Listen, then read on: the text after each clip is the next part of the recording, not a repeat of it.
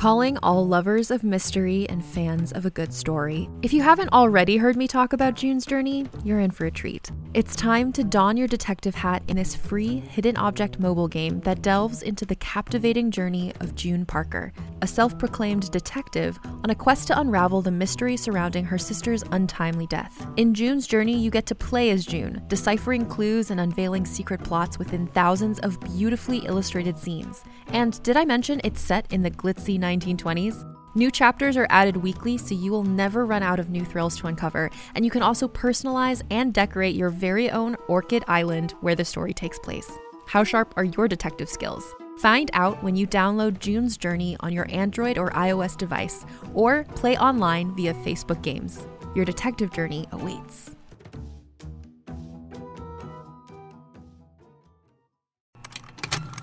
Contained herein are the heresies of Radolf Burntwine, erstwhile monk turned traveling medical investigator. Join me as I uncover the blasphemous truth of a plague ridden world that ours is not a loving God, and we are not its favored children. The Heresies of Radolf Burntwine, coming January 2nd, wherever podcasts are available. Hi, I'm Keegan. And I'm Madigan. And you're listening to Your Angry Neighborhood Feminist. This is a podcast where we explore the world through our own personal feminist perspectives. Hello, Keegan. Hello, Madigan. So, we did mention on the mini episode that we were going to devote this episode to not only the Derek Chauvin verdict uh, and trial, but also everything surrounding that and George Floyd's life as well, and kind of our final thoughts and feelings about this trial in particular. Yeah, I mean, this monumental moment in history, really. Like, Mm-hmm. it kind of felt like a similar i mean i felt a lot of the same feelings waiting for the verdict that i did waiting for the results of the election to come in you know it really felt like this was it felt like a really big moment in that time and it and it was, and Yeah. it was, you know, It I is. feel I mean, I think that this trial and George Floyd's death has been a huge moment in history. And having the trial coming to close really felt like all of those emotions from last year coming back up again. Yeah, absolutely.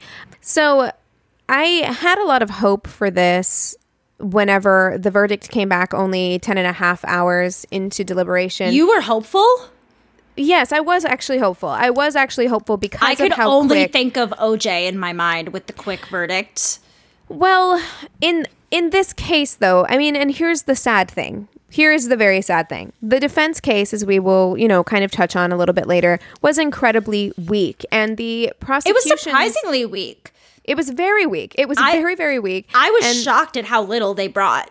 yeah they they brought almost nothing i mean it was it was very speculative Yeah. uh, and what they did bring i mean they did manage to bring a, a medical expert who Which- said We're going to Mm-hmm. talk about that because that's a lot of bullshit that they brought. well and they, it was called out as bullshit pretty much right It's away the by oldest trick in the book. We're going to get into it. It is the oldest trick in the book that they tried to use, and it didn't work. Like, whatever. Right. No, it didn't work. I mean, and the prosecution's case was actually very thorough and professional. And emotional. this was also a murder that was executed in broad daylight on camera. So, why then, you know, kind of speaking to the fact that for me, 10 and a half hours of deliberation made me hopeful, but still very cautiously hopeful. Uh, the longer we had to wait, I mean, I waited an hour. I turned on the news right when they said, like, okay, it's going Yeah. to come in uh, an hour to an hour and a half from now. And then it was even longer than that. Yeah. Um, but it it was still very hard for me, even being hopeful that we were going to get a guilty verdict, because there is also that small part of your brain that's like, okay, but history has taught you otherwise, and even that's though, why I couldn't allow myself because I was too scared. But that is what's so sad about this is Yeah. that his guilt was clear from the very beginning. The defense's case was incredibly weak. We have it on camera, but because of the history of murders by police of unarmed black civilians in particular, uh, we were scared. Like ev- everybody was scared, and that should really speak to the state of our nation that we Yeah. were that still scared. About this. Yeah, but I do. I got to I got to give it to Darnella Frazier, that 17 year old who got the footage. I mean, there was a couple different people that got footage, but Darnella Frazier in particular, goddamn girl, like amazing. Because I I'm hoping that now that there's people that are able to and willing to pull out their phones and record these things, that I'm hoping that that will be a great new wave of accountability. Again, we're going to use that so. word a lot because you cannot deny what you're seeing. And the fact that there's been so many people on the internet that are able to distort what we all see with our own two eyes. I was just concerned because I don't know who's on the jury. I don't know their thoughts. I don't know if they've come in with a preconceived idea of this case, even though they're not supposed to.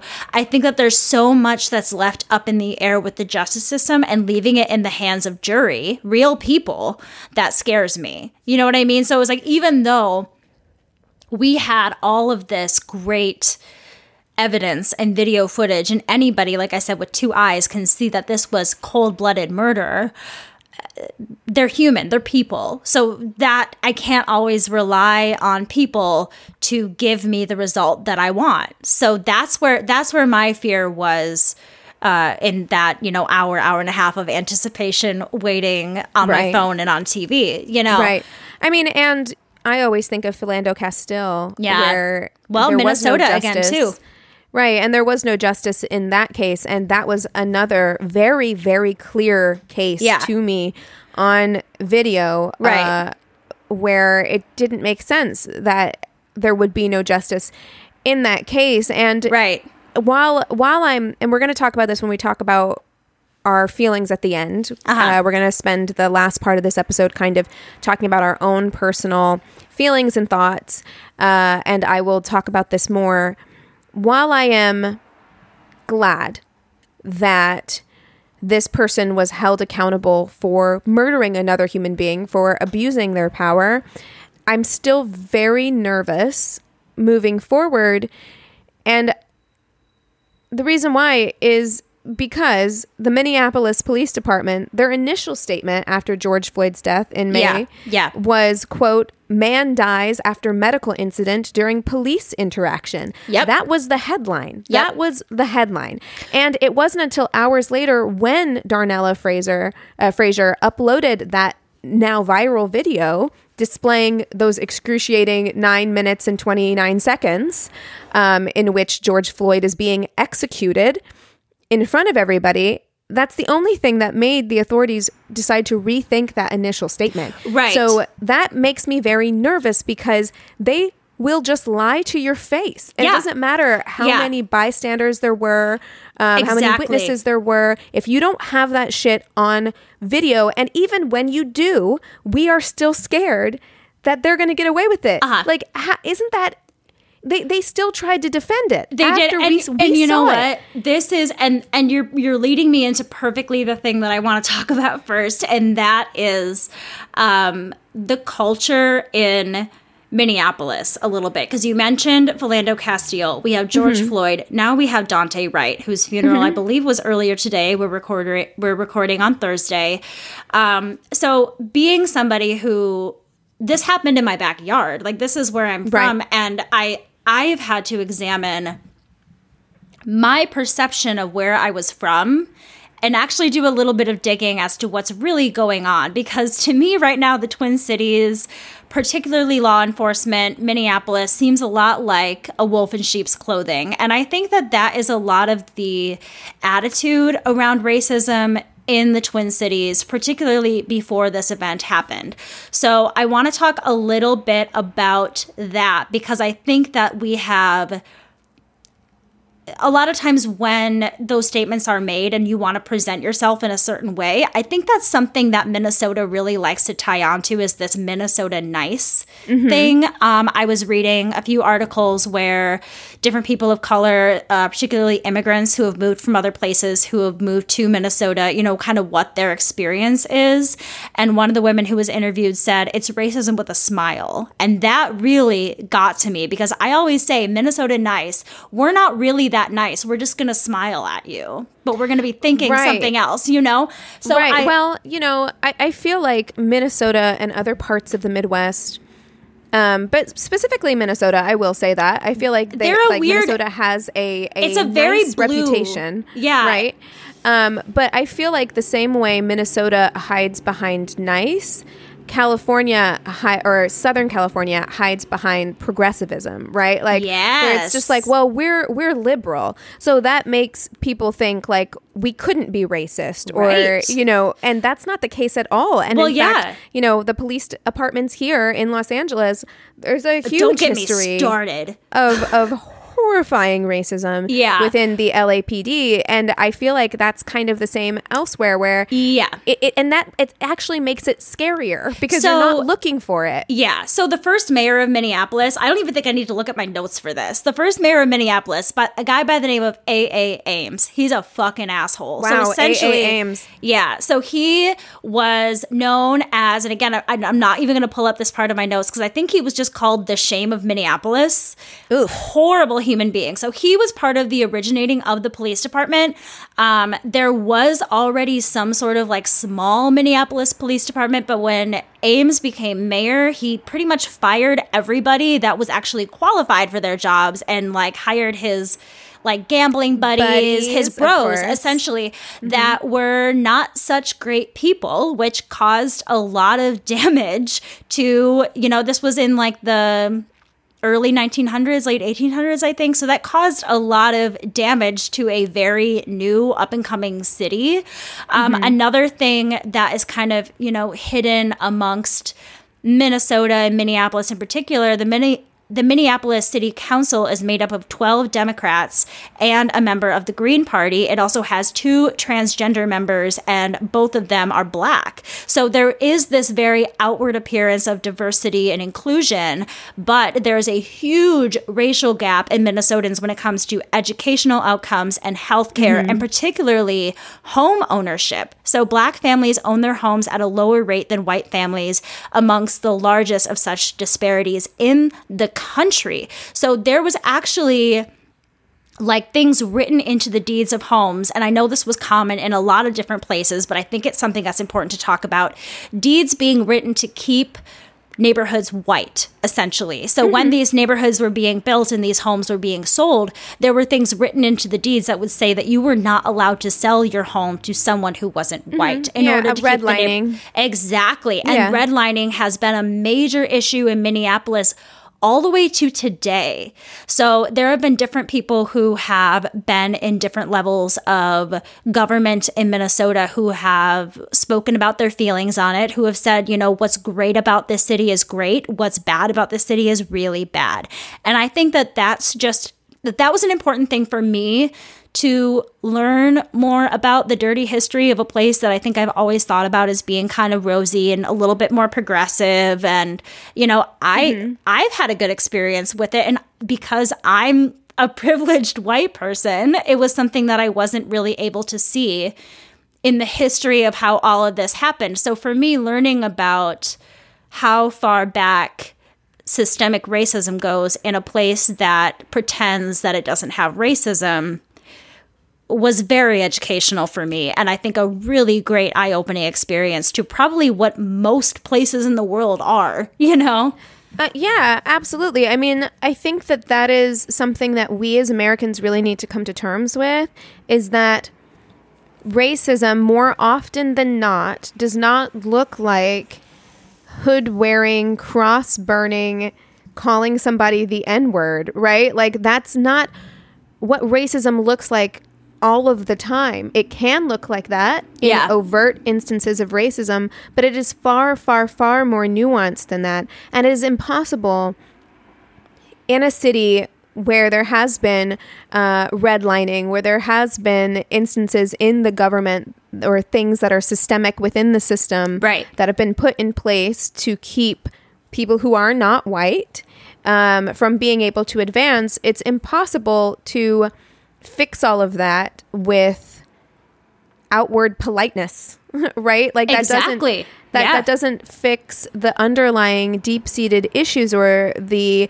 unconscious subconscious biases that have been deeply rooted or built into systems and family structures and people, you know, and because of all of that redlining and things like that, you're going to grow up with people who look like you generally. It's going to keep neighborhoods segregated Yep. uh, and it will allow those not being around other people. It's going to allow those biases to um, right.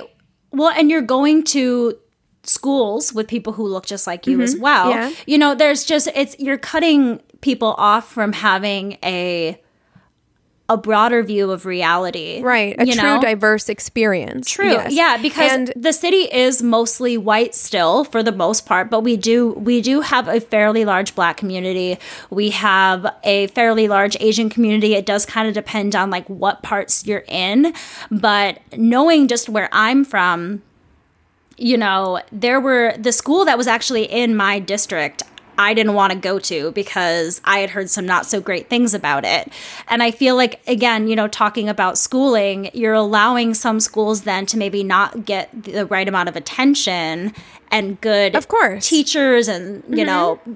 facilities and all that kind of stuff. I opened enrolled and went to another public school, you know? So Right, I that mean- to me says a lot too. I really want us to try and remember to do an episode on redlining maybe next Black History Month. Yeah. because it is I know that that's not the point of this episode, so we're not going to spend too much time talking about it, but it has deep lasting effects in more than one way. It has real lasting effects in terms of education because, in general, the neighborhoods that have the most money are the neighborhoods that get the better schools. And Yep. if you are able to keep people of color out of neighborhoods that have money, then you are also able to keep them in large part out of the better school districts. Uh, you are also preventing oftentimes people from being able to earn the same kind of generational wealth as uh, their white counterparts because Well, they're yeah, not you're just- able to you're move keeping into them. neighborhoods. Right, and you're not allowing them, even if they're able to purchase homes in other parts of the city, if you're keeping them um, deliberately, stopping them from being able to purchase homes in areas of the city where the property values are going to go up the most, Yeah. you are preventing them from being able to make the same kind of um, generational wealth or allow the same kind of inheritances to their children, create the same kind of legacy as as their white counterparts. And so all of this stuff affects that's what we mean when we say systemic issues Yeah. within within our systems um, and all of this it is going to cause issues within society as a whole even if you don't see it within cities like this and i feel like not only is minnesota quote unquote nice and that's what people think of Yeah. when they think of minnesota but also i mean i grew up with a lot of people who did hip hop, were very interested in hip hop. Minnesota has Minneapolis. Oh, Minneapolis has is a huge, huge. hip hop um, underground kind of community. I actually remember that. So I knew, a, I mean, I didn't know him like personally, but I listened to a rapper from Minneapolis, and I remember your ex knowing who he was and being like, Oh, yeah. "You know who this is?" I was Oh, like, yeah, "It's yeah. so weird." Mm-hmm. Yeah. I mean, my friend who is uh, who still does stuff within the hip hop community in Springfield moved to Minneapolis for a while. Yeah, if you're in that, it's if you're it's in the Midwest. Mm-hmm. it's a good place to go. And it's so, and that's another thing is that like we really do. I mean, Minnesota has a lot of opportunity for art, for theater. Like it's such a great. It's so beautiful. It's Minneapolis is so beautiful, and that's why, especially seeing the pictures of the National Guard and everything in my city, it was just kind of like, get the fuck out! Like you're making it ugly. Go away. Right. Well, the and you know, it really did highlight that the situation is very ugly. Yeah. Um, Yeah. And it does highlight as well. I think I remember when we first were talking about. It, it, I think we when we were first talking about George Floyd, or maybe it was Philando Castile. I don't remember. I was probably George Floyd, but um, I remember you were kind of surprised, or not surprised, but like you you were like it's such a progressive place. I Yeah. remember you actually saying that maybe even on this podcast. I'm sure I did. And, and and I do think that it what it does is it highlights that this is built into America. Yeah. So it doesn't really matter where you are. Systems of policing, um, the birth of policing, of police unions, the creation of them, how it all started is racist. Yeah. I mean at its at its core it is racist. And so it doesn't really matter where you are. And that is not to say that every single individual police officer um, is overtly racist, but it is saying that they are operating within a system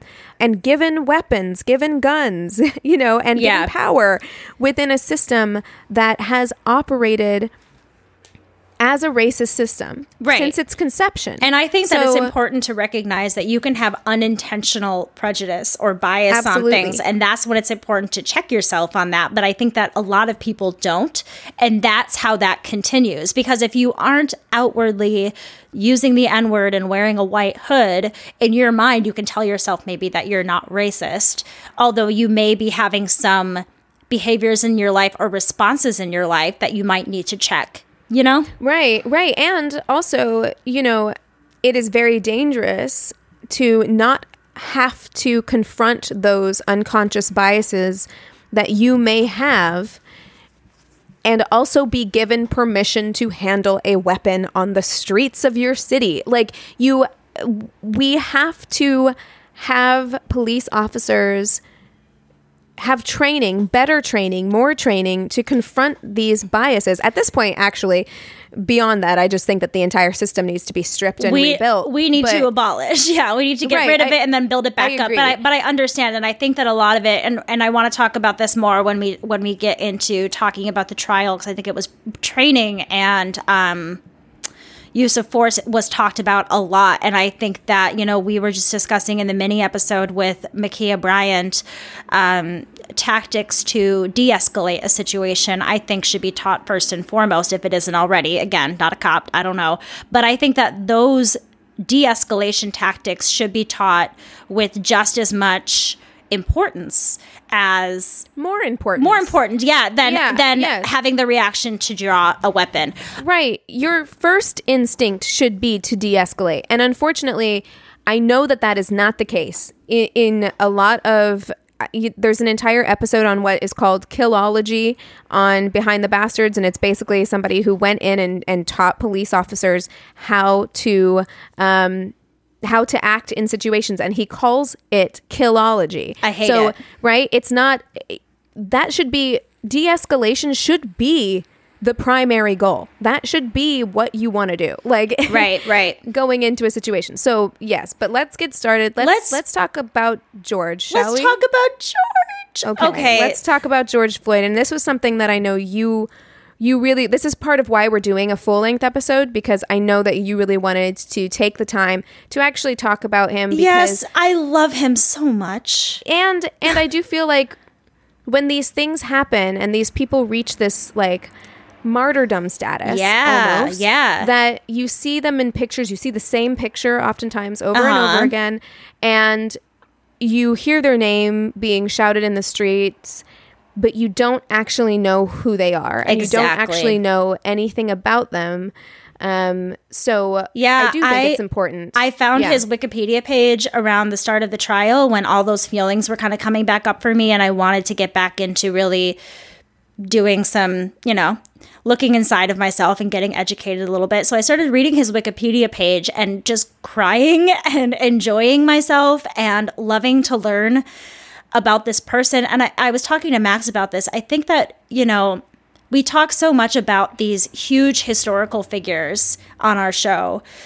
It was so fascinating for me to read the story of like he was just a man. Just he a was person. He was a Yeah. person. Yet I was so touched and enthralled by his story still that I think that it's it, it drove home to me a lot, you know, when we say Black Lives Matter, just how much life matters and humanity matters. And that was mentioned also by the Attorney General after the verdict was read that the people who saw him on that day, the bystanders, they didn't know who he was. They didn't know he was a father and a loved one and a friend and a great football player. They saw his humanity, and that's why they wanted to help him. So, Right. And I do think it's important to drive home, you know, I think you hit the nail on the head when you said Black Lives Matter because I feel like, especially after last summer, it was a slogan that was trending on Twitter Yeah. for months. It was something that everybody said in the streets. It was something that people hung up in their in their windows of their apartments and like all of those things are fantastic.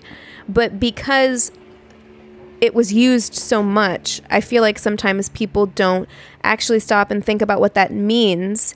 Um, This is a person's life Yep. think about the people in your life and think about if this was something that happened to them. You know, it and we will talk about it when as we go through his life. I, I was he had some incredible things happen in his life. He also made some mistakes Yep. in his life. And and it's not all good stuff. You know what I mean? But that doesn't mean he wasn't a good person at heart. It doesn't mean he wasn't a loved person. It Yeah. doesn't mean that he he's not missed Right. by by the people in his life. No, and that's I think know- yeah, I'm I'm hoping also that by telling his story, some of the stigmas that have surrounded his death will start to kind of fall away as well. So let's talk about him. He's a junior. His father was also George Perry Floyd, and his mother was Larcenia or Sissy Jones Floyd. But since George and his dad had the same name, and his parents did divorce when he was two years old, which I can totally understand. My dad was also, he was Frank Jr my grandma didn't want to call him by her ex-husband's name anymore so Sure. she called him corky and his family still calls him corky to this day um, so they would call george jr either perry which is his middle name which i love or of course as we all know big floyd because by the time he hit middle school he was already six feet tall Yep. oh Yeah. my gosh i want to see those i want to see someone's yearbook picture with him in it and it's just going to be all shorties and then Yep. one big guy in the back um and i found this really really amazing that he I, I hope he knew this about himself when he was alive and this isn't something that was discovered later but he was he was the great great grandson of a man by the name of hillery thomas stewart sr who was born enslaved and acquired his freedom after the civil war. So when his great great grandfather was in his 20s he acquired 500 acres of land but he lost it to white farmers who according to wikipedia used legally questionable maneuvers that were common in the south at the mm-hmm. time which i think is such a crazy full circle moment Yes. that took me it took me aback when i read that part of his history i thought that was that was pretty poignant Well, I, I, I also think, yeah, when you're when you look at that and you look at what happened to George Floyd, it really underscores black trauma. I mean, this It's- is it's what people itself. are saying when they're talking about generational trauma. This is what it is. It you can have somebody, uh, you know, a few generations removed, having been enslaved and having lost their land, Yeah. um, because of racism, and then a few generations later have their great great grandson murdered by police in broad daylight. it's and, almost you know, it- like i don't want to use the word perfect because i don't mean it in a positive way at all but it's almost it's almost like it's written that way it's a perfect illustration, is what Yes, is. It's, yes. it's, it's a perfect illustration of what black trauma, generational trauma looks like, And Like, how this it is doesn't what end. It, is. It doesn't end. and how and how white supremacy continues to affect black families to this day. Mm-hmm. Yeah It doesn't matter that that I didn't live through slavery or Big George didn't live through slavery. Uh, Big Floyd didn't live through slavery. You know, it it doesn't matter because it was in him the effects, yeah, the the trauma and and the way that it affects your life continues. It continues to move through families.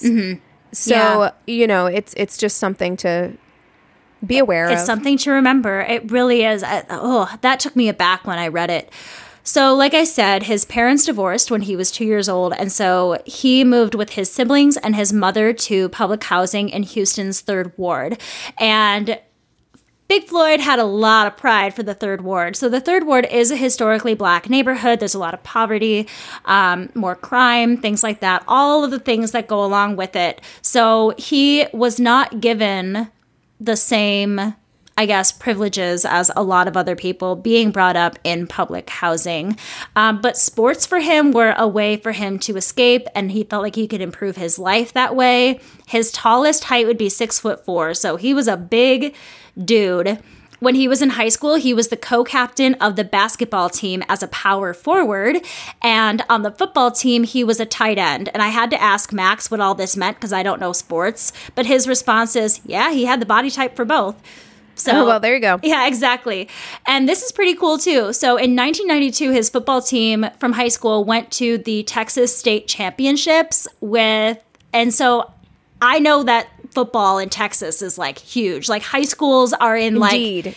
yes. like Friday Night Lights situations. it's yeah. crazy. So to think about your state, your team making it to state, I was like, that's pretty cool. You know, like that's an awesome thing to remember from your childhood.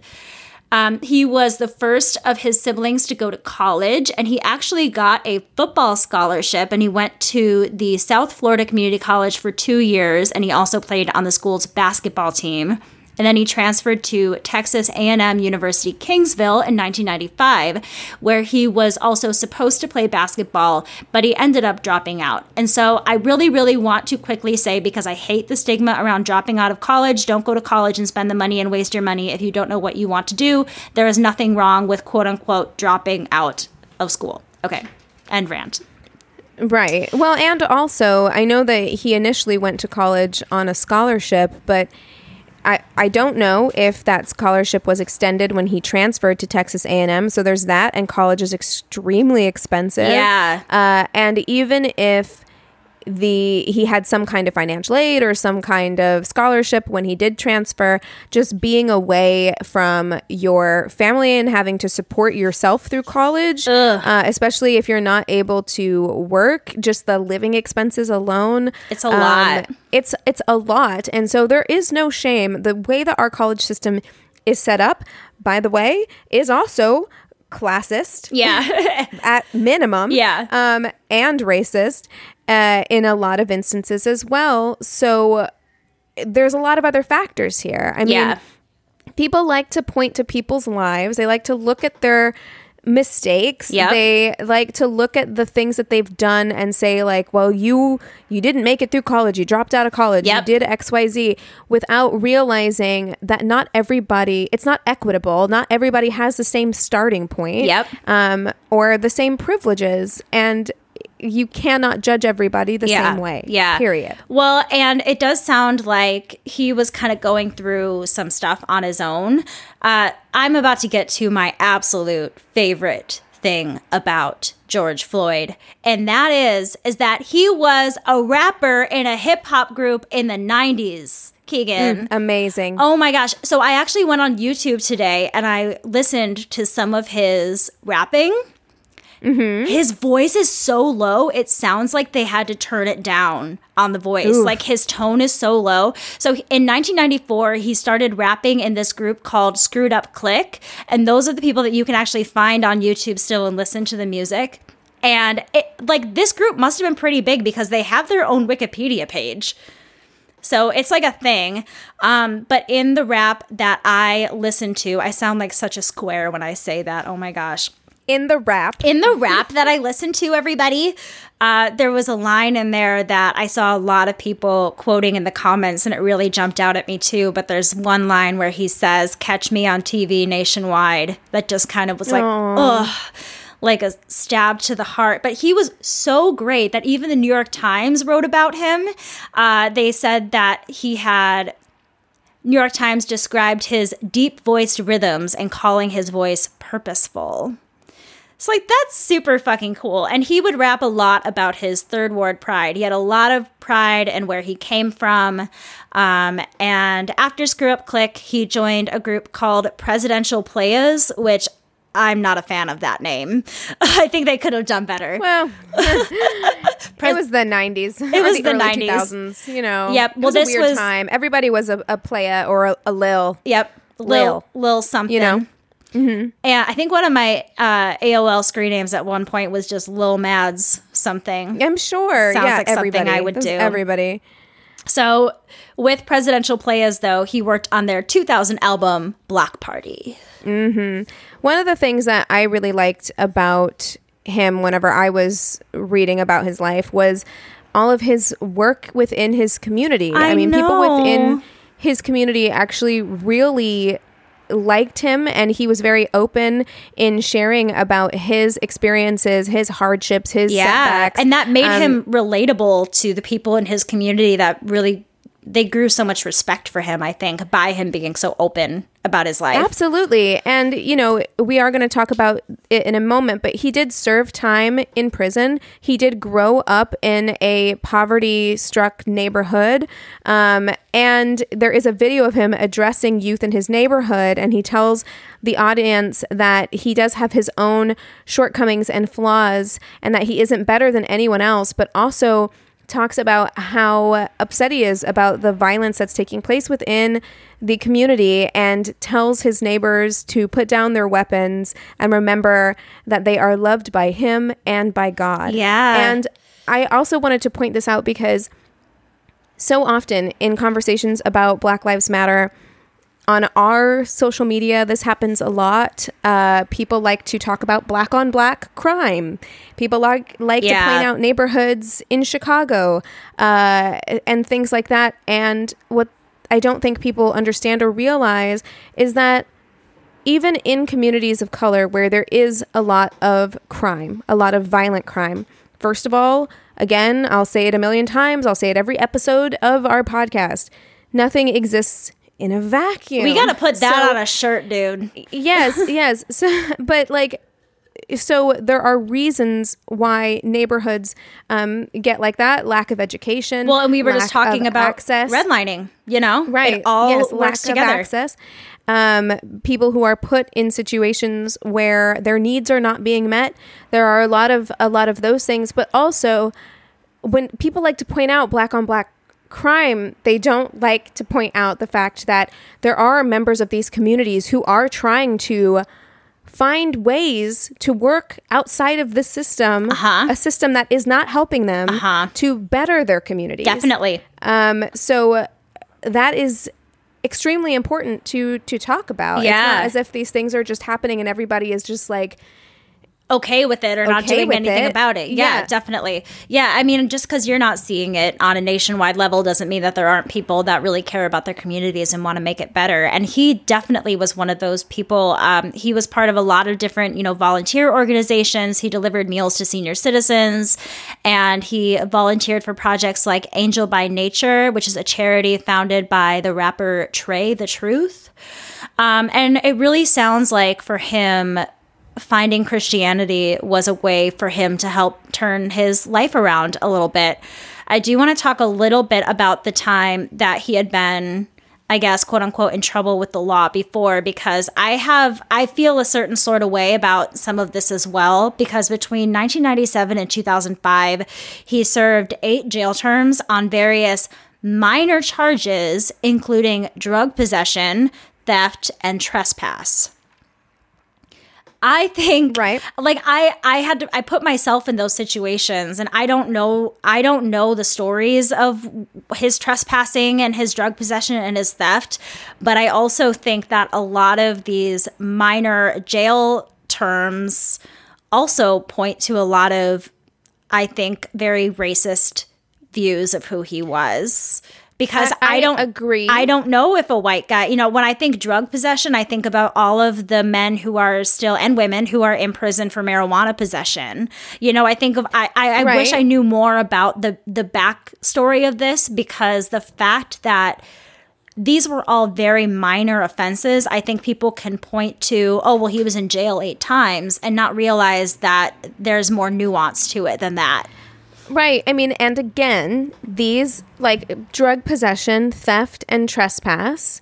Um, drug possession, I, I don't know what drugs he was in possession of. We do know that he struggled with methamphetamines and opioids um, later in his life. I don't know what, what drugs he was in possession of, but if you look at the correlation between drugs and poverty, Uh-huh. it is generally high because oftentimes people are trying to escape their circumstances. So there's that. Um, also, trespass and theft are also things that come out of desperation. Those are crimes of desperation. Exactly. Oftentimes they're they're coming out of communities where people's needs are not being met for one reason or another. Now, I will say he did face charges of aggravated robbery one time, and that crime did seem to be um, of a violent nature. It, it was him with with several other people.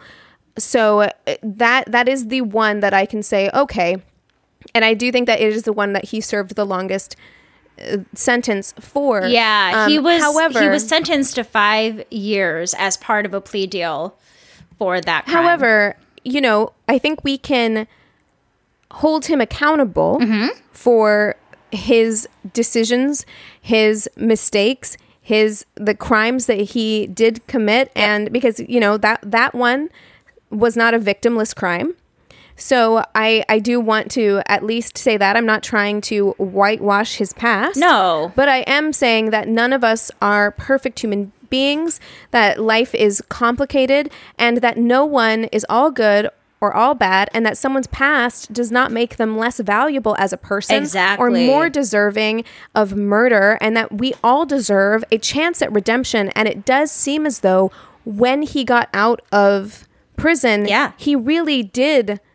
He want to Yeah, every everything we just mentioned, everything we just Yes. mentioned is what he Yes. did after his time in prison, and wanted to take uh, what I think was probably a huge lesson that he learned, and probably again a really good time for him to look at himself to come out of that circumstance better than he was before. You know, I, I think it's one thing to look at the mistakes that somebody's made, but it's another thing to look at what choices they made to get themselves out of those mistakes.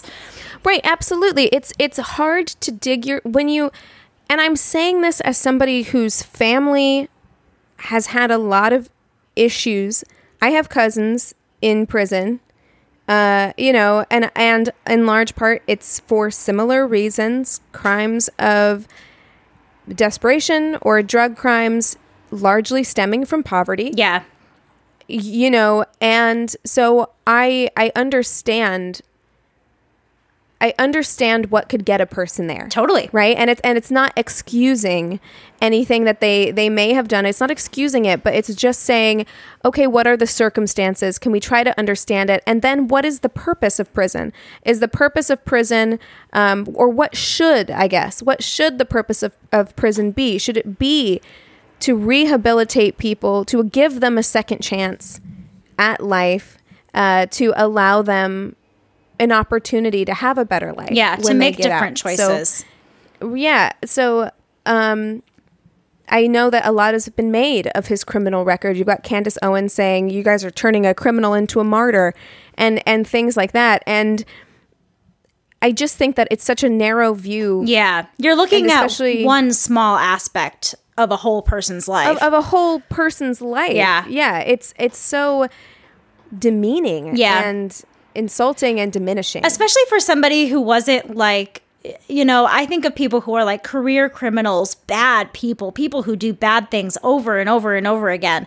Then, yeah, maybe I would be thinking differently. But this is a person who's gone through some shit in their lives and somehow was able to pull themselves out the best that they could and continue to try to be the best person that they could be for the rest of their lives. And that's that's important to me. So, It- it's important to me too. And i, I also want to say you know because we do know that it's a lot has been made also of the fact that he relapsed and the fact that he did have drugs in his system at the time that he died. A lot has been made of that. We we all of us in this country know somebody who is affected by That's what I was going to say. This is not uh, and I again, I want to see a white person who's killed and have them try to pull the same shit and say that it was Well, because of the drugs or things like that or to even make a big deal of the fact that the drugs were in his system. Like I feel like that's just such a sh- uh, again, such a shady move. It's it's racist. Yeah. Look at the difference between the way the opioid crisis Yes. has been has been reported on when it is largely affecting the Midwest and South, Uh-huh. um, and largely affecting white communities in the Midwest and South. And look at the way the crack epidemic Mm-hmm. was reported on in the 80s and 90s when it was largely um, black communities who were being ravaged and affected by by that particular drug epidemic. Look at the difference between the way that it's being reported on, where we're supposed to look at one with sympathy and oh my gosh, we have to do something about this. Uh-huh. It's destroying our, our youth and our communities. And the other one was looking was basically saying, Well, what did you expect? Yep. Like of course they're all addicted to crack and it was a joke. Yeah. Well, You know what I it's mean? just there's such a dehumanization of drug addicts. I feel like in our country too. Uh, Yes. Just this lack of sympathy, and Compassion. compassion for it. Yeah. You know, like it, it's an illness. Like it, this being addicted to something is not always a choice. And also, if you are not fully equipped to have healthier coping mechanisms that work for Mm-hmm. you. Those are things that would be easy to fall back into. And when Recovery is hard. yeah, when it, is doesn't hard. look one way, just because you've gone through, you know, rehab or treatment or whatever, it doesn't mean that you are cured. Um, you know, his girlfriend testified on on the stand talking about, and I think we talked about this in the mini episode, talking about their history with opioids, and you know, they both just she discussed that they both had chronic pain, and their prescriptions were given to them by a doctor. They were prescribed to them, and that's how it happens with everybody. with a lot Yeah, of people. you I know? mean, you know, especially given his size. Let me say that as well. You know, I. You knew my ex boyfriend. He was not a big guy, but he was a very, very tall guy. Tall, yeah, but just a And beanpole. Yeah, he was six foot seven, so he was very tall, and he was in pain all the time because of his joints. Like he was in pain all the time. I can totally see how somebody. Um, I, I don't know if this is what happened. This is all speculation. Yeah, I didn't even think of I can that. totally. I can totally see how someone of his size who has been playing sports his whole life, Yeah. is in pain. Oh, totally. Like, you know that that would make sense to me. Um, and also we we tend to pick and choose who we have sympathy for in terms of like there are when when Philip Seymour Hoffman dies of an opioid Yeah. overdose there's this outpouring of sympathy when DMX dies of the same thing Not the same people response. tend to turn it around like like he- like he's deserving of it and it does seem like he was trying to to get clean and Yeah. stay clean in 20 in 2014 he actually moved to Minneapolis to help rebuild his life and find work and soon after his arrival he completed a 90-day rehabilitation program Yeah. in Minneapolis and actually expressed a need to get work. Um, he took up a job at, he took up security work at the Harbor Light Center, eh, which is a Salvation Army homeless shelter. And um, he did, you know, lose his job after that. They don't say why. Yeah. I'm assuming it probably has something to do with his drug use. It could be. potentially. Yeah, there was a Um, few jobs that he was kind of in and out of, uh, and they said that there were periods of him being in his addiction and periods of him in sobriety. So it sounds like, you know, not on solid ground when it comes to that, and trying to kind of make a new life and a new way for himself. And I remember that being discussed a lot when the story first broke. You know, talking about him moving to Minneapolis and wanting to start over and help. He's got, I think, five kids. He has a lot of I think kids. so. you Yeah, know, yeah. and wanted to make the best life that he could for himself and for his children. So that was why why he got there to Minneapolis. Yes, I, I did want to point out that in 2019, George Floyd worked security at the El Nuevo Rodeo Club, um, and Derek Chauvin also worked off duty as a security guard in the same club. Yeah. so the insinuation at the same there place. at the same time. At so the the, insinuation there is that they did know each other in some capacity. There was some kind of now we don't know what was the nature of their relationship. I don't think anybody has even stepped forward to say There that was a guy. They there was a guy Oh, there that was. there was a guy that worked with both of them who has retracted his statement since because he thought that George Floyd was somebody else, but he was like, "Oh yeah, Chauvin had a real problem with this guy," and kind of made this whole thing about how they had beef. And that so that was in the headline for a while, but there I even I looked on Reddit even. I was kind of trying to do some digging to see if anybody was speculating or talking about them knowing each other. And it seems like if they did know each other, it would maybe just be like they would maybe recognize each other in that situation and in that location, but it doesn't sound like there was any sort of recognition on the scene of the day of his murder. Okay, I mean, it seems like George Floyd would be hard to miss. Uh, yeah, but very wouldn't, distinctive. But wouldn't Floyd recognize Chauvin too? You know, I it just didn't Well- seem like there was any like it, it's hard to say. between them. I mean, it, it is hard to say. J- uh, Derek Chauvin is very hard to read. That that's something that I felt. he just looks like a um, troll face. I don't know what he's he doing. He just he looks very like it doesn't he doesn't show a lot of emotion period. He didn't look like in the video um, that we all saw with his knee on george floyd's neck that he was really expressing a lot of emotion there at all even though there was a lot of bystanders um, you know being very audibly and visibly distressed Yeah. during during the situation. He didn't seem to be displaying a lot. And that was actually one of the things that people noted at his trial was that they think it worked against him that even with his mask on, he still seemed very stoic. Oh, and yeah. very cold Very and much like so. didn't didn't express much of anything. And I watched his face whenever the verdict was being read, and I didn't see much of anything. So it's hard to say whether or not he recognized George Floyd on the day of. Yeah, And I feel like George Floyd was um, unfortunately, there were drugs in his system at the time, so it, it's hard to say if Yeah. they recognize each other. I, I, feel know. like it's a red herring. I feel like it's something that it doesn't matter at the end of the day. It doesn't matter. No, I think it's it's something that fascinated me a lot, and that I definitely did a lot of digging to try to like figure out, and I probably will still do that in the future. But as of right now, I think it's a huge coincidence, but a bit of a red herring that there was like some sort of you know vendetta Sure. against him or anything like that. I Oh, don't. I don't. I don't necessarily think it was. It was a vendetta. Uh, I don't necessarily think that. But it would be surprising to me for two, unless they worked opposite hours, which I suppose is a possibility, um, for two people to work in the same place in a similar job, both in security, uh, and not r- recognize each other or know each other. But I, I mean, I could be wrong. I could totally be wrong. Yeah, We don't know. that that is definitely an interesting part of the story to me, and I would be interested to know if more about that. I, I have a feeling that you know the the farther you get away from investigations and cases, I feel like more and more things come out through the years of people being willing to talk about stuff. So maybe we'll learn more about their relationship and more about who he was as a person for years to come. You know, I, I as would people feel comfortable. I would be surprised if no one at that club had come forward sooner. That- if there was something going Well, on there. but maybe so- they didn't want to put themselves out there in something this big. That's true. You know, so I'm wondering if, you know, after some time has passed and it isn't such a hot button news topic, if maybe there will be some people who will come forward and discuss it, if there will be more um, information about the investigation that comes out that we aren't aware of or anything like that. You know, I don't know. I don't know.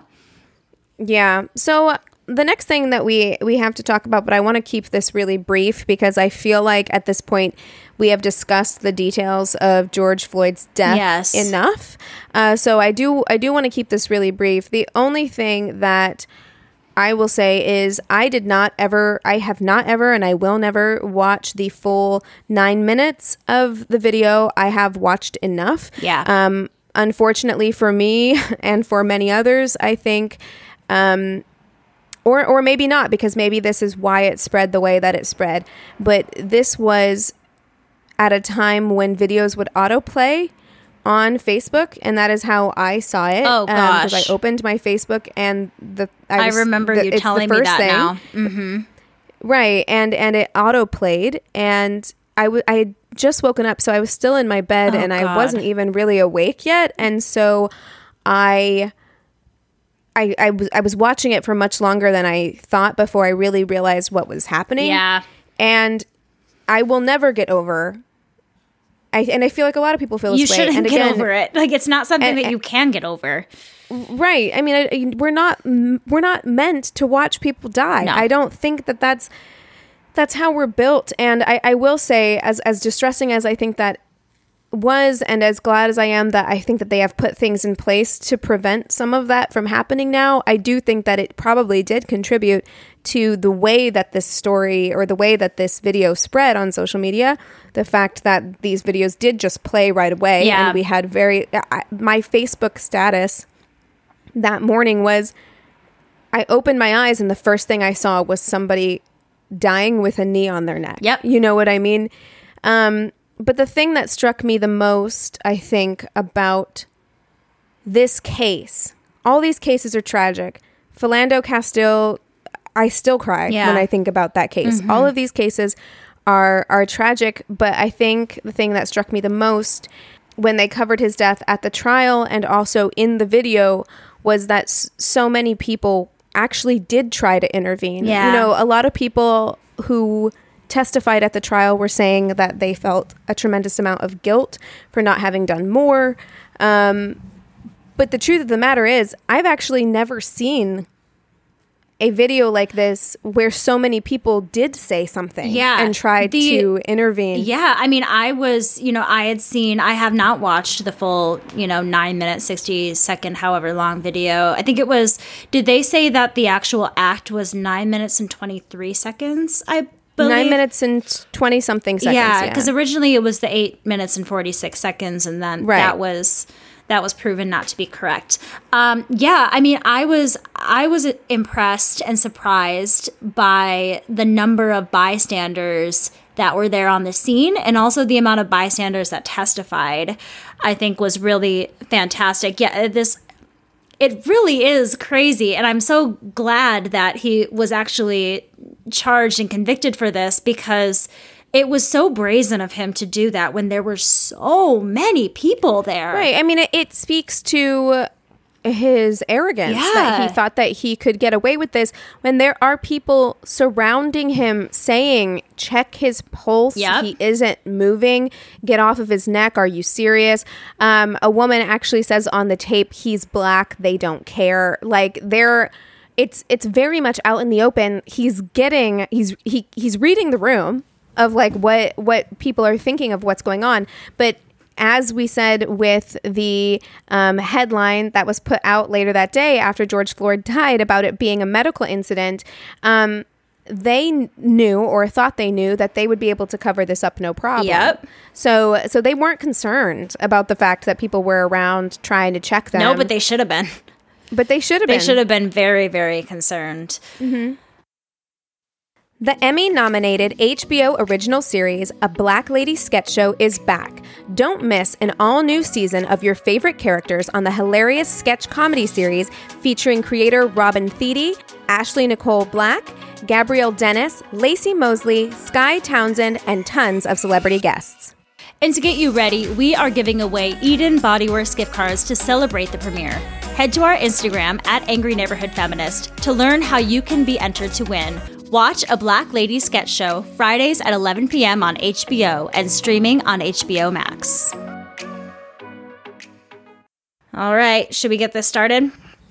Yeah, let's talk. Let's talk a little bit about uh, the trial. Yeah. Uh, we did talk some about this in a past mini episode. I can put that in the show notes so that you know which mini episode we talked about. We talked about the first four days, I think, of the trial in which a lot of the witnesses came forward. So if you want to hear some more like specific specifics that we don't cover here go back and listen to that episode but um yeah i did want to do just kind of a broad overview of of the trial itself Definitely. So, the judge for this trial was Peter Cahill, who's been a judge since 2007 and previously worked as both a public defender and a prosecutor, which I was like, that's a great background to have as a judge, to have both sides Yeah. experience, you know.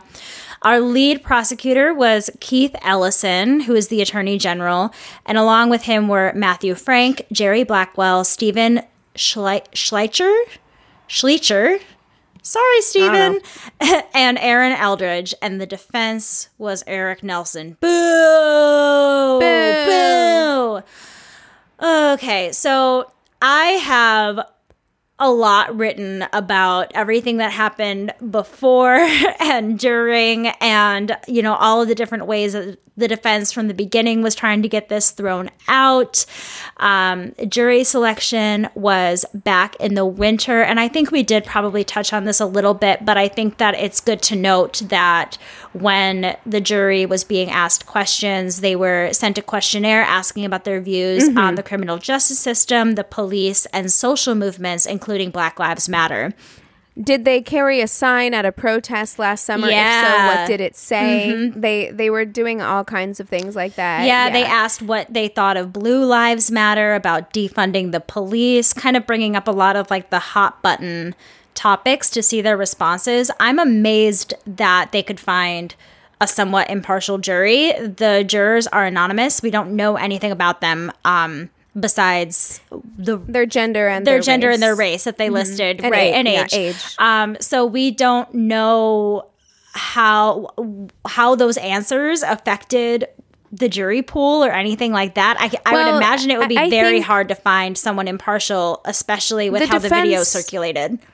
Exactly. The defense tried to get it moved, like tried to get the the trial moved. You'd have to move it to Tasmania. Sorry, But everybody that's knows. exactly that's exactly right. It was very clear to me that they were only trying to get it moved because they were trying to delay the trial. Yeah. As much as possible. They were just trying to delay the trial as much as possible. And Yeah. I think that um everyone saw through that and basically that's what they said. They were like there's nowhere we're going to be able to take this trial where you're going to find an impartial jury. Right. Like it's it's just not going to happen. Everybody has opinions. Nobody is unaware of what happened last summer. Right. Nobody. Nobody. Yep. So let's talk about what the prosecution's case was. Okay. So I will say I think that the prosecution did a very effective job. Yes. I think that that what they did their opening statement I feel like was incredibly powerful. Uh, they also showed the video in its entirety and there were members of the jury. There was a woman who was in her 60s, I think the oldest member of the jury who had not seen the video. Uh, in at, I mean definitely not it's in its entirety but I don't think she had seen it at all Wow. and it was a difficult watch for her was described you know the press the few press who were allowed in the courtroom described her reaction as as she had to look away from it it was obvious that she was distressed by it as was everybody Yeah. Yeah. you know you would have to be heartless to watch that video and not crumple like a piece of paper on the ground. It is Yeah. the worst thing to witness. Um, yeah, I mean, I think that the prosecution did a great job at preempting what the defense was going to try to throw at them, especially with the manner of death.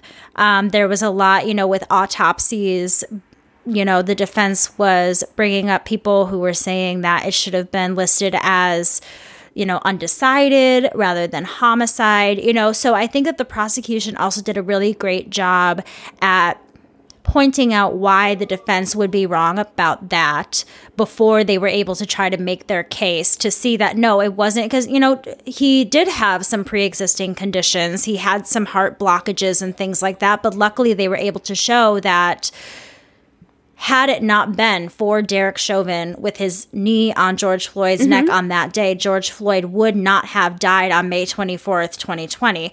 that's exactly right, Right. that's exactly Which right should be a no given. It should be an obvious thing for everybody, but I am really glad that they walked through all of that and covered their bases 100% to kind of preempt what they thought that the defense was going to bring.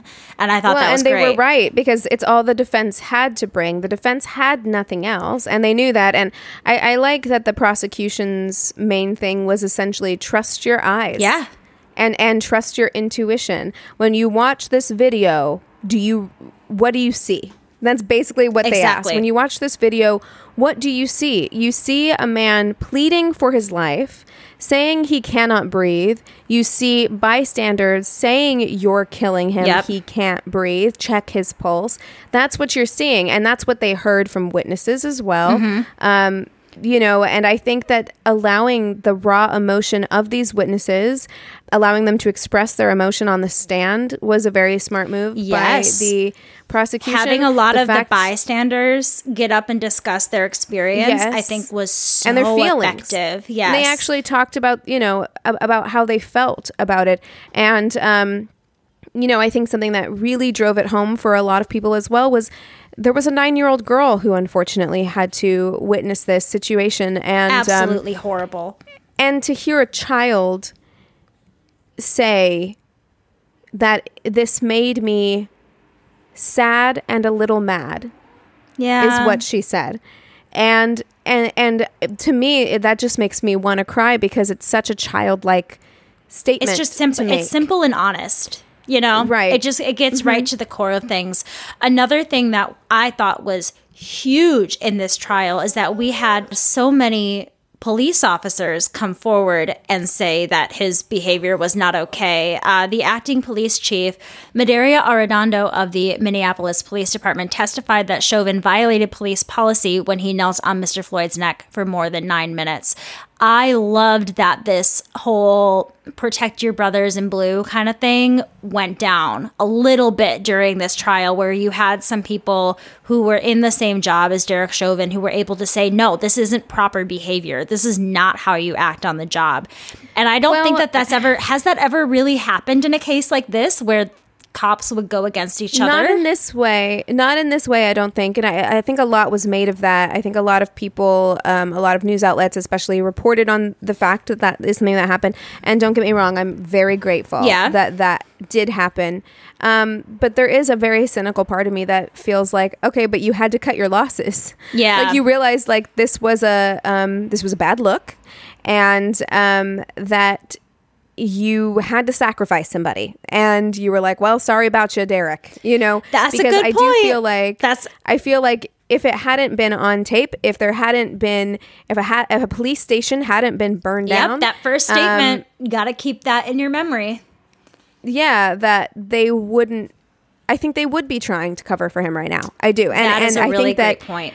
the fact that he had so many complaints against him that this wasn't the first time that he had been violent while on the job speaks to that. Yeah. He was allowed to keep his job all this time. So thank you for doing the bare minimum and showing up and saying, you know, hey, this was not okay, but pardon me if I'm a little cynical and think that maybe you just did it because you had to.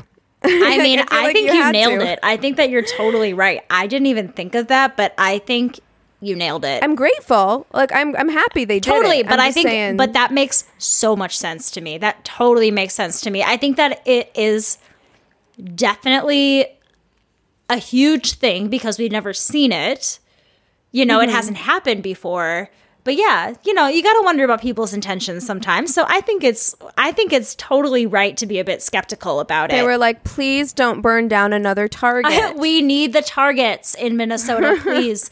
uh, another big kind of breakout star for me, which feels like a weird thing to say, but I love him so much, would be George's younger brother, Philonise Floyd, which I heard that name. So I have never heard the name Philonise in my life. And I heard that. black pe- listen, black people give their kids the weirdest It's names, beautiful. okay? I mean, look, it, I'm not saying it's not beautiful. Okay. I'm just saying there's a reason why you've never heard it. And it's because I, I speak as a black person who has an uncle Galton.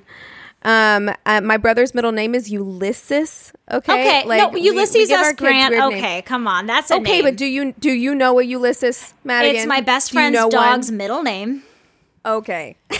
um, I also, when I was dating my ex, he was Dominican, and that was something he would always say about Dominican people. They would like take two names and put it together to make a new one. So he had family Black people do that too. with some Black people do that too. great names. I think that's rad. It's awesome. So I, I went to elementary school with twins, and they were La Antoine. Uh, no, they were La Antoinette and De Antoine. my friend in middle school was Zanetta, and her younger sister was Zavetta. See, I love. I mean, listen, I love the ingenuity. I love the creativity. I love but it. does make me laugh when I hear about a person in the year 2020 or 2021 with the name Felonious. It's That's not all. Felonious, it's Philonise. Oh, I'm sorry, Philanese. It's oh my gosh, sorry. is even like a name. This is like it's like Phil and then O N I S E. I mean, it obviously is a name, but I've never heard it Yes. before. But this was George's younger brother, and he testified as well, talking about his close relationship that he had with him. And another relationship that was really highlighted was the relationship that George Floyd had with his mother, which I thought was really special and really sweet. Um, that was for me one of the most heartbreaking parts of the of the video was when he was crying Yes. out for his mother.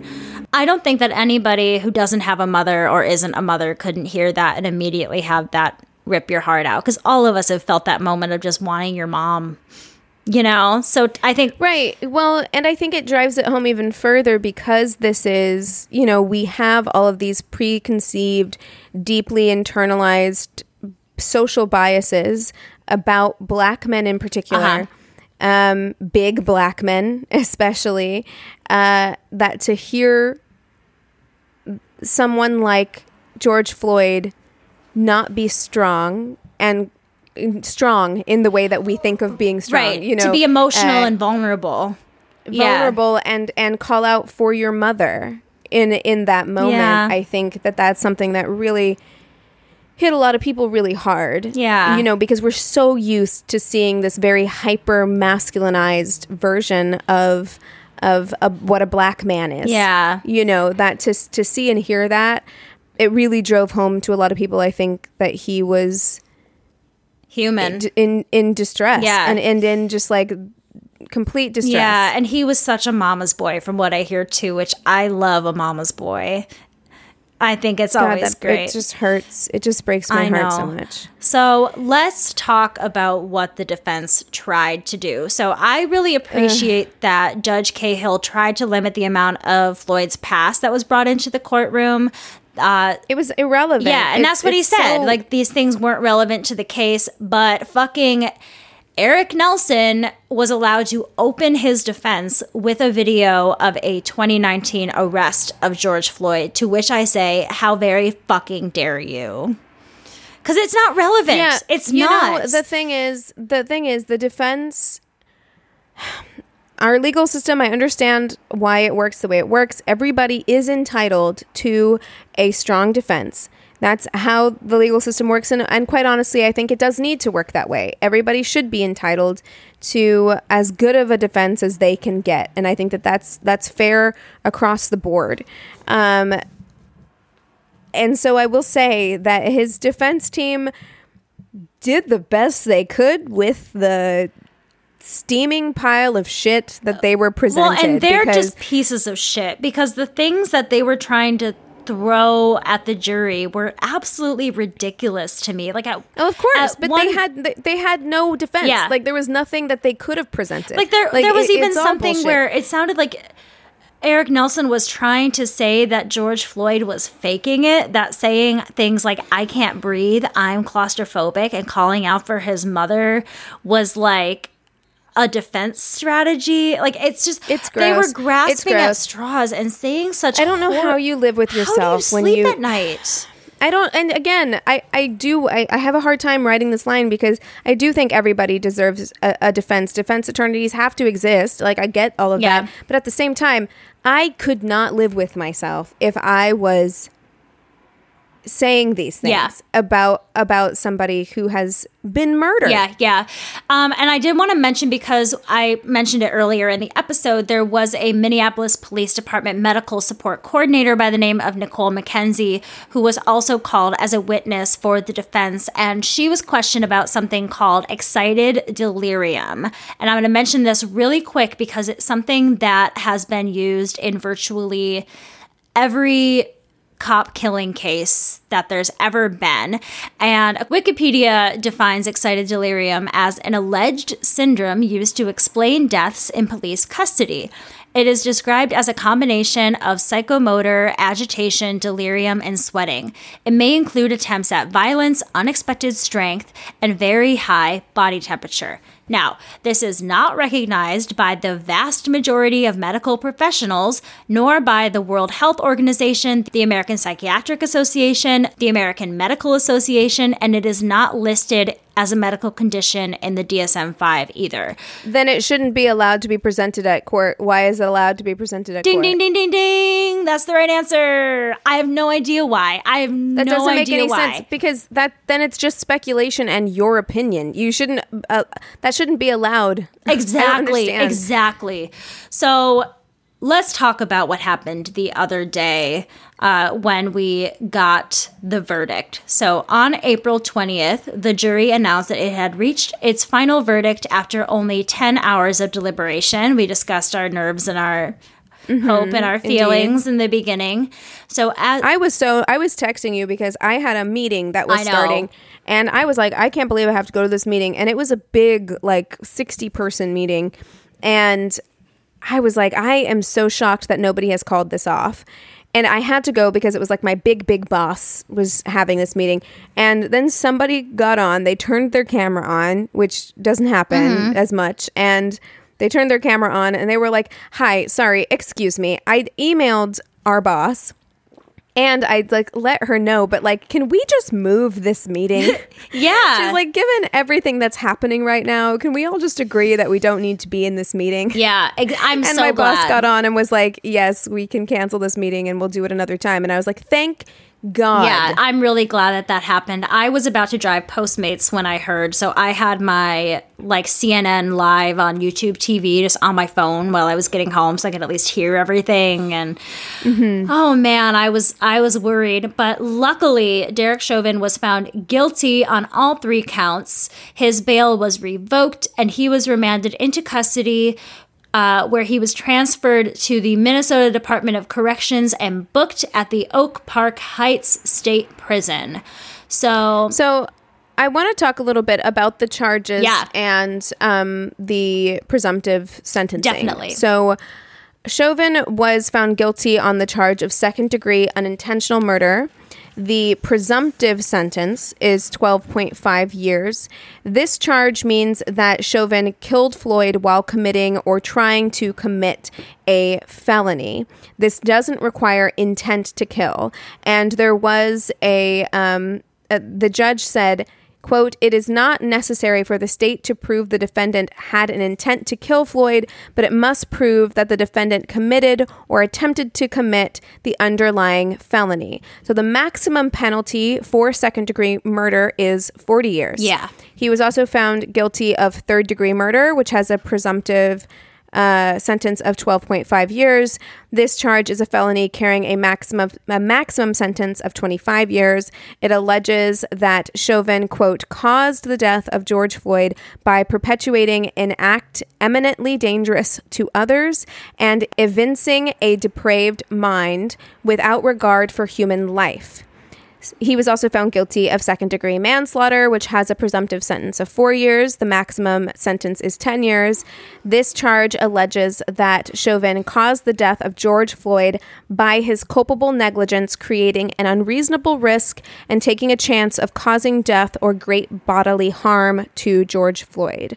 So, when the jury found him guilty on all three counts, it means that he will likely face the penalty for the most severe charge, Yes. which is second degree unintentional murder.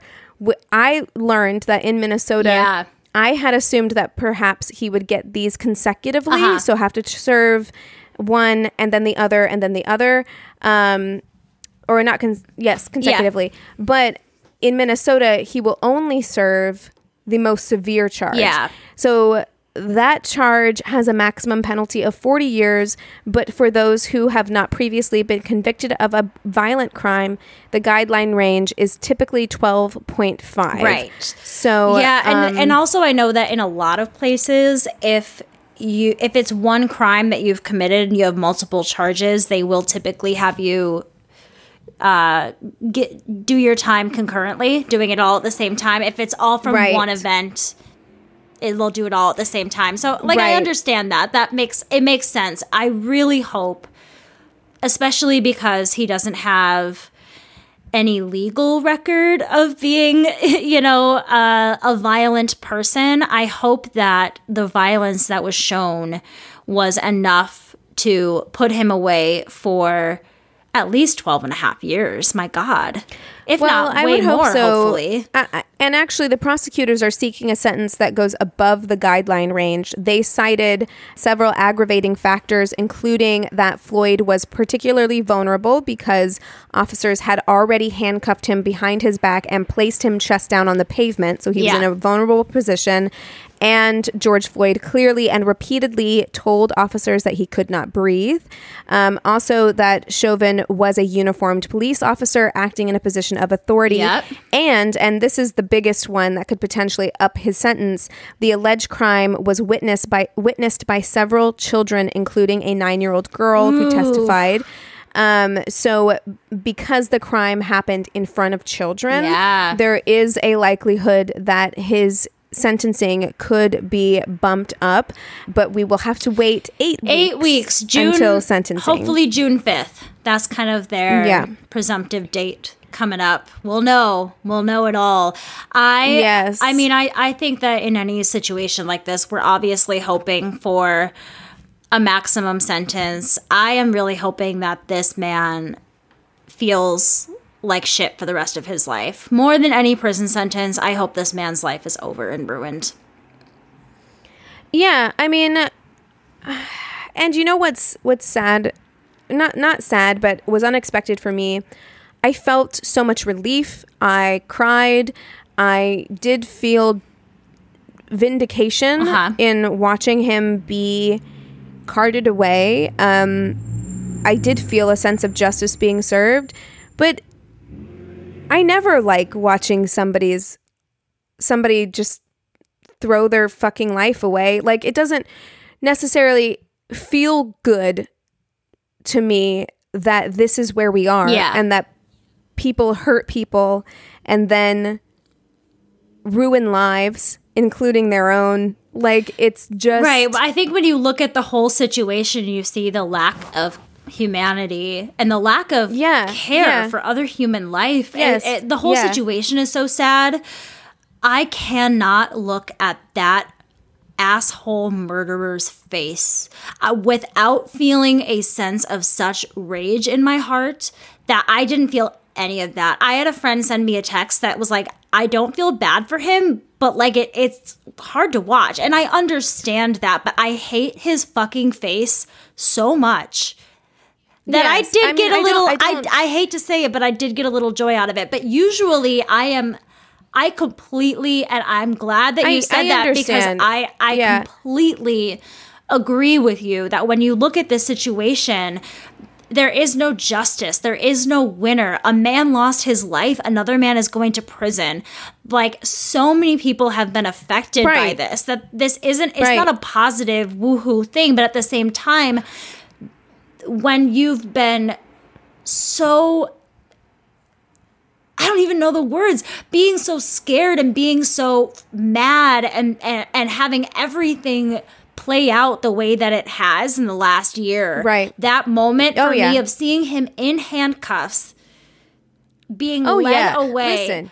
Oh, I know you felt it too. I know you felt yeah, it too. I I, but I want to make it oh. clear to our listeners. I want to make it very clear to our listeners because I don't want I don't want anybody coming into my DMs. Okay, I don't think anyone I is going to think that you're that you feel bad for murderer Derek good, Chauvin. good because I I do not like. I am very glad that he was convicted. Right. It's of course what needed to happen, and there was relief, and there was even some joy. I felt joy for um, George Floyd's family. I I felt, you know, watching watching people in tears, hugging, cheering, Celebrating out in Um, the streets. Yeah. celebrating Yeah. you know that it did fill me with with a lot of warmth and joy the only reason why i say why i say that is is just because um yeah at the end of the day children lost their father and like pe- people lost a loved one. And this is something that continues to happen over and over. And it just fills me with deep sadness. And and there was there was part of me watching Derek Chauvin be handcuffed and taken away that had those conflicting feelings only because I still feel Well, such a deep amount of sadness yes. that this was such an avoidable situation because for everybody the involved. crime you know, the crime wasn't just about the perpetrator or the victim the crime involves Right. family friends loved ones on both sides i'm sure there are people who love Of Derek course. chauvin you know and, and i think that that's why it's important to point out because we can't we can't lose our humanity entirely entirely yes, we have to I have agree. compassion and be able to see the human being behind the act i completely completely agree with that all i'm saying in the moment i felt none of that yes, yes. So let's let's talk a little bit about our closing thoughts. Kind of kind of wrap the episode up and bring us bring us to a close. um, what up. were your what were your kind of like closing closing thoughts uh, of the the trial and and your feelings afterwards? I mean, I think for me, it was such a learning experience. It was such an education. It was such an in your face, you need to take a look at yourself kind of thing for me, and also take a look at the state of the world around me, take a look at the people in my life.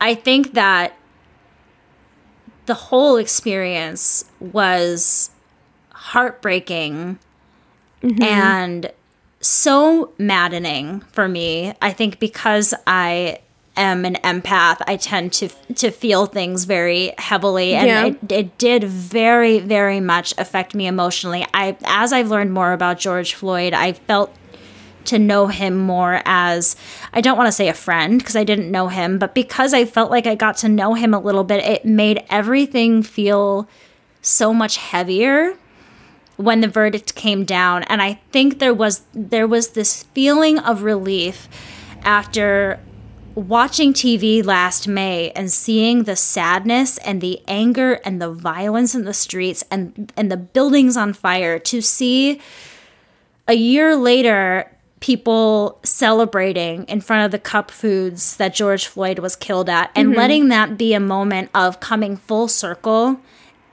and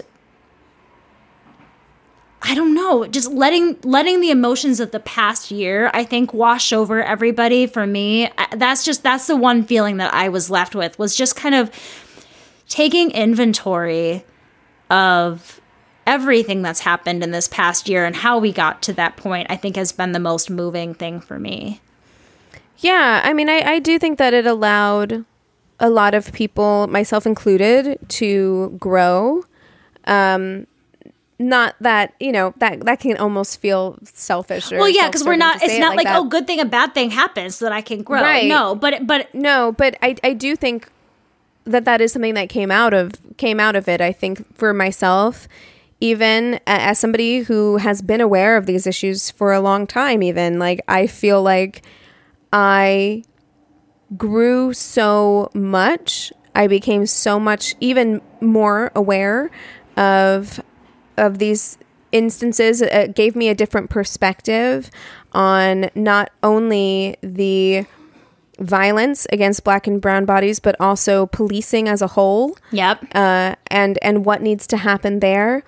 Um, I am incredibly relieved that it happened the way it happened, um, and that we were able to get some accountability in this situation.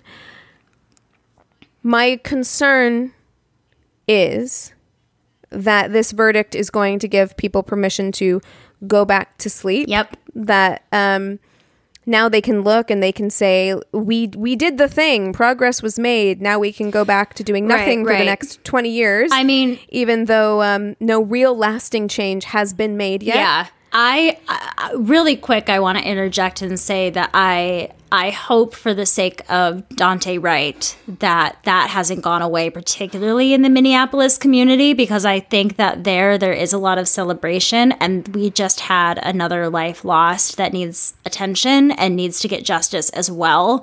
So for me I'm I just keep saying I'm hoping this moved the needle in the right direction but I'm not expecting I, I everything hope so to too. change. I I hope so too. It is progress. I mean, you you look at Rodney King and you look at this this case, and you can tell that there is progress, and I am grateful for that. Right. Um, however, I am also not going to thank the powers that be for giving us what we should what have. they should have given us. exactly. Like, like th- this is this is this isn't. I'm not going to thank no, you because for it never should have been up for debate to begin with. right Yeah. right right thank you like like you're i'm not gonna uh, what okay so i think i just want to close with this because i saw this um, it's something that i had read before but somebody else posted it recently and i was like that is exactly kind of kind of how i feel right now so um, malcolm x was giving an interview at one point and an interview an interviewer said, You feel, however, that we're making progress in this country and worldwide. And Malcolm X said, No, if you stick a knife in my back nine inches and pull it out six inches, there's no progress. If you pull it all the way out, there's still no progress. Progress is healing the wound that the blow made. Mm. And that's that's how I feel. Like mm. incremental change is not enough. We don't need this to happen in baby steps. It's not going to. We need to legislative Yep. change. We need sweeping change um, to the way that our policing is done nationwide. Um, to the way that we are taught to respond and react to black and brown bodies. We need real lasting progress. Giving me a band-aid isn't going to fix a gaping wound. Yep. So so that's what I I need here. Yep. I, and that's I don't want to be cynical. I want to be happy for what there is to be happy about. Uh-huh. I think that there's But- room for both. There is Yeah, because yeah. I think that we, as people, we have to find happiness and relief in things, or else we are never going to find peace Yeah. and stability within ourselves. So we have to take this moment and cherish it and understand it for the importance that it has, but not let that cloud our perception of what's going to happen in the future and not forget what we just went through for a year with so many more black and brown bodies being killed every single day. Like we this is not done. Like George Floyd is everywhere. We need to be giving the same amount of Yes. attention and respect and heart into all of these, really. And and I hope that you know, by by pointing out so many of these flaws and I and honestly having a cop trainer Kim Potter who murdered Daunte Wright be somebody mm-hmm. who now hopefully will have the the microscope down on we will be able to learn more and more about where we went wrong and be able to make changes. I just hope it continues. I, I hope so too, and I I do remain hopeful. I don't want to lose my hope. You know, I, I remain hopeful that we will see changes, but it means that everybody really needs to stay focused. Everybody needs to not let up. I think that that's very important. Um, and I think that everybody needs to examine, like, I, what I do like about um, kind of the way that people responded to last summer is that I do think it forced people to examine their relationship with the police more closely. Yeah. And whether that meant kind of looking at and examining your own privilege um, or whatever that meant to you. I feel like people started to challenge those ideas that police are protectors of, of every Uh-huh. community. And I think that that is cracking the door open to hopefully some very real legislative change Yeah. In policing um, in this country. So keep doing yeah, that keep work. changing the Keep- keep narrative about that. I think that's beliefs. huge. Yeah. I mean, I Yeah. Mm-hmm. I police the police now. There's cops in front of my apartment all the time. I am the nosiest neighbor in the world with my window shades open and my cell phone ready for anything in case you make a fucking move. I don't Mm-hmm. Trust him. There you go. I don't trust him. there you go. There's good reason not to. Uh, um, fuck but the I, I do want to know. I, I, I would love you. I would love for our listeners to write in. Let us know what your reactions were to the verdict. I would love to hear from you. Um, this is going to be, despite the cynical feelings I might have, this is going to be a "Where were you when JFK was shot?" Definitely, moment, definitely. where people do do ask you what you were doing when the verdict came down, um, and future generations will talk about this.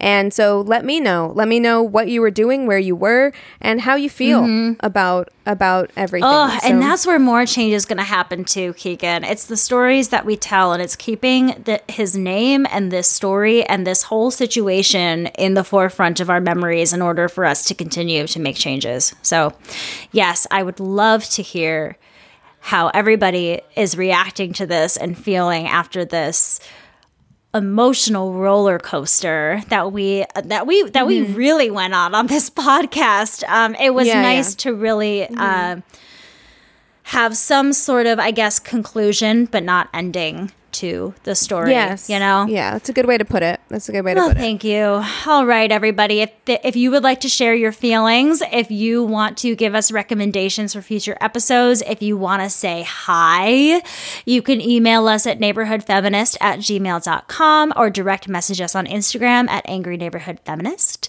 We have a Facebook business and group page. You can chat with the other listeners in the group page and rate and review us on that business page. And if you haven't already, we appreciate it so much when you leave us a review on Apple Podcasts. All right, that is all that we have for you today.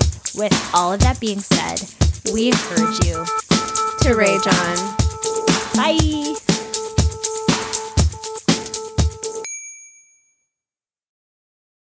Hey there, it's Rachel Ballinger, and I am extremely excited to invite you to Rachel Uncensored. It's my podcast where I sit down and get real with my friends and celebrity guests, where we talk about all sorts of topics. And sometimes we might be under the influence when we do so. We cover things from personal stories to hot button issues. And it's the only place on the internet you can find an uncensored version of me. It's a side of me that you might not have seen before because it's not the most family or brand friendly. But don't worry, I'm still sort of slightly a decent human being. If you're intrigued, then make sure you check it out. New episodes drop every Wednesday. You can find it on Apple Podcasts, Spotify, or wherever you listen to podcasts. Trust me, you won't want to miss out on the fun and candid conversations we have here on Rachel Uncensored.